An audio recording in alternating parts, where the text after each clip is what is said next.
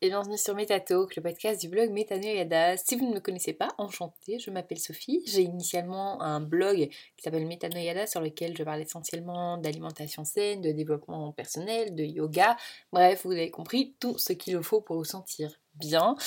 Et euh, aujourd'hui, bah, le sujet va parler un peu plus particulièrement du syndrome de l'imposteur. Est-ce que vous avez déjà ressenti le fait d'être une fraude, d'être vraiment comme un imposteur? Personnellement, c'est quelque chose que j'ai vraiment beaucoup expérimenté, particulièrement avec le blog ou dans mon travail. Qui suis-je en fait pour avoir ce poste Ou qui suis-je pour donner des conseils?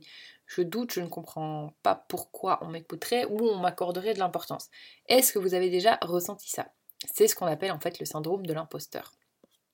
C'est le fait de se sentir, en tout cas de sentir que vous n'êtes pas aussi bien que les autres, euh, que ce que les autres pensent, euh, ou que l'image que vous renvoyez en fait. Quelqu'un qui a souffert ou qui souffre du syndrome de l'imposteur a cette peur d'être exposé euh, et de découvrir euh, le manque de capacité, euh, de, le manque de connaissances et voilà, globalement, vous avez compris un petit peu. Et ce manque peut être uniquement dans l'esprit, il faut bien se rendre compte. Les recherches ont montré que deux personnes sur cinq se considèrent elles-mêmes comme un mensonge tandis que 70% euh, des gens ont déjà eu ce sentiment d'être un imposteur. Beaucoup de personnes connues d'ailleurs ont admis avoir ressenti ce syndrome de l'imposteur, que ce soit Emma Watson, Meryl Streep ou encore Chuck Lorre, qui est euh, le, scénariste et le producteur, pardon, entre autres de Big Bang Theory. Emma Watson a dit ça. J'étais dans ma chambre de l'hôtel en pensant je ne peux pas faire ça, j'étais terrifiée. C'est ce qu'elle a eu comme réaction la nuit précédant son discours aux Nations Unies. Chuck a déclaré Lorsque vous assistez à la répétition de quelque chose que vous avez écrit et que ça craint, le sentiment naturel est je crains, je suis un imposteur, je dois aller me cacher. Et Meryl Streep, quant à elle, a déclaré Vous pensez, pourquoi quelqu'un voudrait me revoir à nouveau dans un film et je ne sais pas comment jouer, donc pourquoi je ferais ça? La partie la plus ironique de ce syndrome de l'imposteur, c'est qu'il est présent chez les personnes les plus performantes. En gros, celles qui ont moins de raisons de se sentir comme des imposteurs. Personnellement, quand je vivais ma vie en avançant sans but réellement, c'est quelque chose que je n'ai jamais ressenti. Il a fallu que je travaille comme une malade et que j'ai un full-time job en plus du blog pour me sentir comme un comme une imposteur ou une impostrice, euh, je ne sais pas comment on pourrait dire. Mais bon voilà, vous l'avez compris, quand je faisais rien, euh, j'avais pas de problème. Et puis c'est quand j'ai commencé à travailler comme une dingue que là, ça m'a commencé à me poser problème. Inutile de dire que le syndrome de l'imposteur peut conduire à un auto-sabotage assez sévère. On peut forcément repousser euh, l'objectif, prendre d'autres qualifications pour se sentir plus prêt.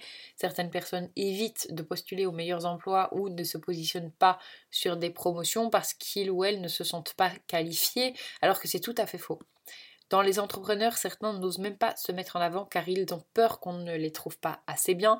Et si vous souffrez du syndrome de l'imposteur, voilà, j'ai la bonne nouvelle, c'est que j'ai 7 astuces pour vous aider à y faire face.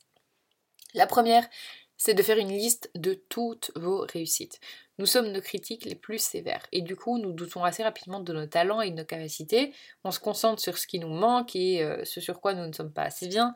Ça nous fait sentir un peu comme une fraude, même si on a déjà les capacités de faire les choses bien. Avant de commencer mon blog, j'avais des doutes en me demandant pourquoi les gens liraient ce que j'écris, pourquoi ils accorderaient de l'importance à ce que je dis. Des blogs comme le mien, il y en a des tonnes en toute sincérité, et beaucoup d'entre eux sont là depuis des années. Leur, leur présence est plutôt bien ancrée, donc pourquoi est-ce que quelqu'un m'écouterait moi? Je me sentais vraiment de trop et je craignais sincèrement qu'il n'y ait pas assez de place pour moi. Du coup, ce que j'ai fait, c'est que j'ai réfléchi à mes forces uniques et ce que j'ai déjà entrepris dans ma vie. Et bizarrement, je n'aurais pas pu l'imaginer, mais je suis sortie avec une liste assez énorme. Je les avais quasi toutes oubliées. Et j'y ai inclus mes réussites euh, également scolaires, mes problèmes euh, personnels que j'ai surmontés, mes réussites dans le sport, etc. Juste de voir la liste, ça m'a permis de me dire, ok, je peux le faire, je peux vraiment apporter quelque chose. Voilà les questions euh, auxquelles vous devez répondre par écrit et garder sous la main en permanence. Bien sûr, ces questions, vous devez y répondre quand vous n'êtes pas dans ce sentiment d'imposteur, parce que sinon ça va être un peu compliqué euh, si vous êtes déjà en phase à vous dénigrer. Donc faites-le en moment où vous vous sentez bien, typiquement juste après une réussite, tout ce genre de choses. Première question. Quelles sont vos forces? Êtes-vous passionné, plein d'humour? Est-ce que vous travaillez dur? Est-ce que vous êtes dévoué, méticuleux? Est-ce que vous prenez soin des autres? Bref, ce sont des atouts que vous avez, des atouts qui sont assez uniques. Et même s'ils vous paraissent naturels, c'est une forme de réussite car c'est vous qui avez ces traits et non pas les autres. Deuxième question. Quel challenge, avez-vous rencontré et surmonté dans votre vie? Nous avons tous des challenges. Qu'avez-vous enduré en étant plus jeune? Des taquineries, du harcèlement, des doutes sur vous-même, vous avez subi des critiques, de l'anxiété, vous avez vécu dans une famille brisée, un environnement négatif, une culture oppressante? Comment les avez-vous gérés Ce sont également ce qu'on appelle des réussites. Et troisième question à vous poser, qu'avez-vous accompli dans votre vie? Ces réussites peuvent être associées à votre travail, à vos hobbies, à vos relations, votre santé, vos finances, etc. Peut-être que vous avez perdu 15 kilos ou que vous avez étudié énormément pour être admis dans cette école ou encore peut-être que vous avez travaillé très dur dans votre relation. Ce sont toutes des réussites. Deuxième étape, après que vous soyez posé ces questions et que vous ayez tout couché par papier, ne vous sous-estimez pas. Peut-être que vous vous sentez comme une fraude parce que vous ne pensez pas avoir quoi que ce soit à offrir. Peut-être avez-vous l'impression de mentir et de prétendre être quelqu'un que vous n'êtes pas, mais sachez que peu importe où vous en êtes dans votre vie, pour l'instant, vous y êtes parce que vous êtes prêt. Par exemple, imaginez que vous souhaitiez devenir coach, vous ne vous sentez pas assez bien pour coacher les autres, peut-être euh, avez-vous l'impression de ne pas être de, vous être désigné vous-même comme coach avec euh, alors que personne ne vous a vraiment euh, appelé comme tel. Par conséquent, vous vous sentez forcément terrifié, et ça me paraît logique, à l'idée de commercialiser votre travail et de vous mettre en avant. Et si quelqu'un se rendait compte que tout ça est faux Que signifie finalement le mot coach? Pour moi, c'est une personne qui guide, qui soutient euh, quelqu'un d'autre, en tout cas au moins, au moins une personne, et qui l'aide à s'améliorer. Repensez à vos interactions avec les autres ces dix dernières années de votre vie. Vous n'avez pas aidé certaines personnes à avancer dans leurs problèmes au cours de ces dix années? Vous n'avez pas eu d'amis qui ont subi une rupture et que vous avez soutenu Ou aidé quelqu'un qui se posait des questions sur sa carrière? Ce ne sont pas des personnes réelles que vous pouvez aider? Alors pourquoi penseriez-vous différemment alors que vous avez déjà coaché avant même de commencer votre business? Ne vous sous-estimez pas. Vous êtes là aujourd'hui car vous avez ce qu'il faut pour faire ce que vous souhaitez et vous avez travaillé pour en arriver là. Laissez tomber le côté expert pour éviter le syndrome de l'imposteur. Ça, c'est la troisième étape. Les gens qui ressentent le syndrome de l'imposteur ont l'impression de devoir vivre comme un expert. Et quand ils ne le sentent pas, ils se sentent un peu comme un vendu. Laissez tomber ça. Arrêtez de penser que vous devez avoir toutes les réponses. Si vous avez un blog sur euh, X, c'est ok de dire salut, je ne connais pas tout là-dessus, mais j'apprends en permanence et je suis ici pour partager ce que j'apprends. Si vous êtes manager, sachez que vous ne devez pas tout connaître, vous avez le droit aux erreurs et vous êtes là pour apprendre également. Si vous êtes par exemple un coach en relation, santé ou fitness, peu importe, vous n'êtes pas obligé de prétendre que vous savez tout. Il y a d'ailleurs beaucoup de chances que vous ne sachiez pas tout et que vous deviez faire des recherches et c'est ok. Pourquoi est-ce que c'est important de, que vous, oubliez le fait de devoir être un expert?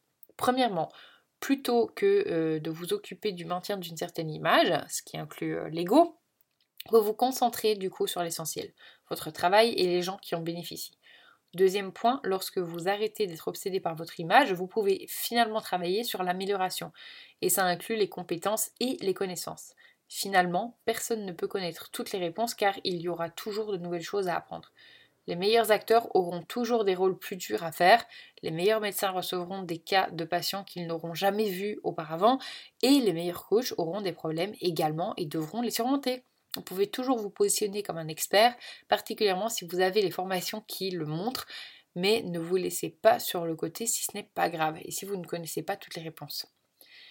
Quatrième étape, améliorer vos connaissances. Alors, s'attaquer au syndrome de l'imposteur ne, se limite pas à parler de, de soi finalement. Peut-être vous vous sentez mal parce qu'au fond, euh, vous voyez un écart entre vos compétences perçues et vos compétences réelles. Il n'y a rien de plus constructif que d'agir pour s'améliorer. Dans quel domaine vous sentez-vous comme un imposteur? De quelles compétences avez-vous besoin pour exceller? Comment vous évaluez-vous sur chaque compétence en notant de 0 à 10 et comment pouvez-vous vous améliorer de sorte à avoir un 10 sur 10 N'arrêtez jamais d'apprendre, prenez votre, de votre temps libre pour vous améliorer, pour apprendre. Car non seulement ça renforcera votre expertise, mais également votre confiance en vous. Et puis quand vous êtes passionné, c'est un réel plaisir d'apprendre. Cinquième étape, concentrez-vous sur l'apport de valeur. Pendant longtemps, je me suis sentie un peu comme une fraude sur le blog, et du coup ça inclut aussi le podcast. La raison, ce sont les critiques de gens que je ne connaissais pas. Peu importe ce que j'écris, je sais que je serai critiquée. Ma solution, c'est de se concentrer sur les personnes que vous souhaitez aider. Et je me demande comment puis-je changer les choses? Comment faire pour les aider et apporter quelque chose? Et finalement, je me mets au travail. Le syndrome de l'imposteur se produit lorsqu'on est plus préoccupé par les peurs et l'image plutôt que ce qu'on veut faire. Pensez aux personnes que vous souhaitez aider, créez vraiment de la valeur pour eux et oubliez le reste, les critiques, les opposants, car ce ne sont que des bruits qui seront finalement toujours présents malgré vous. Sixième étape, arrêtez de vous comparer aux autres. Dans les réseaux sociaux, euh, aujourd'hui, on est plus connecté que jamais aux autres. Tout le monde partage tout, ou en tout cas beaucoup. Et lorsque nous ne parvenons pas à nous mesurer à ces personnes, nous nous sentons inadéquats. Une étude de l'Université du Michigan a montré que Facebook diminue le bien-être général chez les jeunes adultes. Bon, cette étude date de 2013. À l'heure actuelle, je pense que c'est beaucoup Instagram, surtout chez les jeunes. Nous pouvons nous sentir coupables de ne pas être aussi bien et euh, d'aussi bien réussir que les autres. Alors pourquoi essayer alors que cette personne est déjà bien meilleure? Eh bien, euh, tout le monde commence de quelque part. Nous nous comparons aux autres constamment et nous nous empêchons de nous montrer tels que nous sommes réellement. Et nous nous soumettons aux critères des autres qui peuvent ne pas être pertinents finalement pour nous. Et nous suivons une piste qui peut ne pas être celle que nous voulons. Comme l'a dit Albert Einstein, et j'adore ça, c'est tout le monde est un génie, mais si vous jugez un poisson à sa capacité à grimper aux arbres, il se croira stupide toute sa vie. Votre but ici, c'est pas de vous comparer aux autres. Votre but est de vous comparer à vous-même et de vous surpasser. Ne laissez pas le succès des autres vous brouiller la vue. Célébrez le succès des autres tout en construisant le vôtre. Le monde est assez grand pour que tout le monde gagne. Et certaines euh, étapes, c'est rappelez-vous que tout le monde cherche encore des solutions. Notre société célèbre la perfection. Les couvertures des magazines sont parfaitement euh, photoshopées. Nos stories euh, sur Instagram ou autres sont toujours là pour mettre en avant le côté super sympa de nos vies. En voyant ça, les gens pensent en termes de réussite et d'échec. Avoir et ne pas avoir. Être super ou être une merde. Et tous les experts sont considérés comme les premiers. Quiconque n'est pas aussi bon est complètement confondu. Certains experts et gourous ont des équipes à plein temps qui commercialisent et génèrent une bonne presse pour eux, en plus de nettoyer toutes les mauvaises, euh, toutes les mauvaises publicités et les critiques. C'est pas étonnant qu'ils soient considérés comme euh, Superman. Rappelez-vous que tout le monde, incluant les experts, apprend toujours. Juste parce que les gens ne mettent pas en avant leur bataille ne veut pas dire qu'ils n'en ont pas. Et en retirant les éloges et les possessions, nous ne sommes pas très différents des uns des autres. Vraiment, chacun d'entre nous a des difficultés derrière chaque réussite. Si nous sommes capables de reconnaître que tout le monde est un humain qui suit le chemin de la vie, nous pouvons arrêter de nous projeter et vraiment commencer à vivre. Nous pouvons arrêter d'être quelqu'un que nous ne sommes pas, ou arrêter de vouloir avoir l'air parfait, mais plutôt être nous-mêmes et devenir le meilleur de nous-mêmes. Et je finirai sur ces mots-là. N'oubliez pas que la seule personne à laquelle vous devez vous comparer, c'est vous-même parce que personne n'a la même histoire que vous, le même background, la même éducation, les mêmes envies, les mêmes rêves. C'est des combinaisons qui finalement sont uniques pour chaque être humain et ce serait ridicule d'aller vous comparer aux autres. Donc comparez-vous uniquement à vous-même, regardez toutes les améliorations que vous avez, d'où vous partez, où vous êtes aujourd'hui et où vous pouvez encore aller. Voilà, j'espère que cet épisode vous aura plu. Si c'est le cas, ben, comme d'habitude, n'hésitez pas à me le faire savoir en vous abonnant, me mettant une étoile, euh, un mail, ce que vous voulez, un commentaire. Bref, moi j'espère vraiment que ça vous a plu, que ça vous aura reboosté. Et puis moi je vous dis à bientôt pour un nouvel épisode semaine prochaine. Salut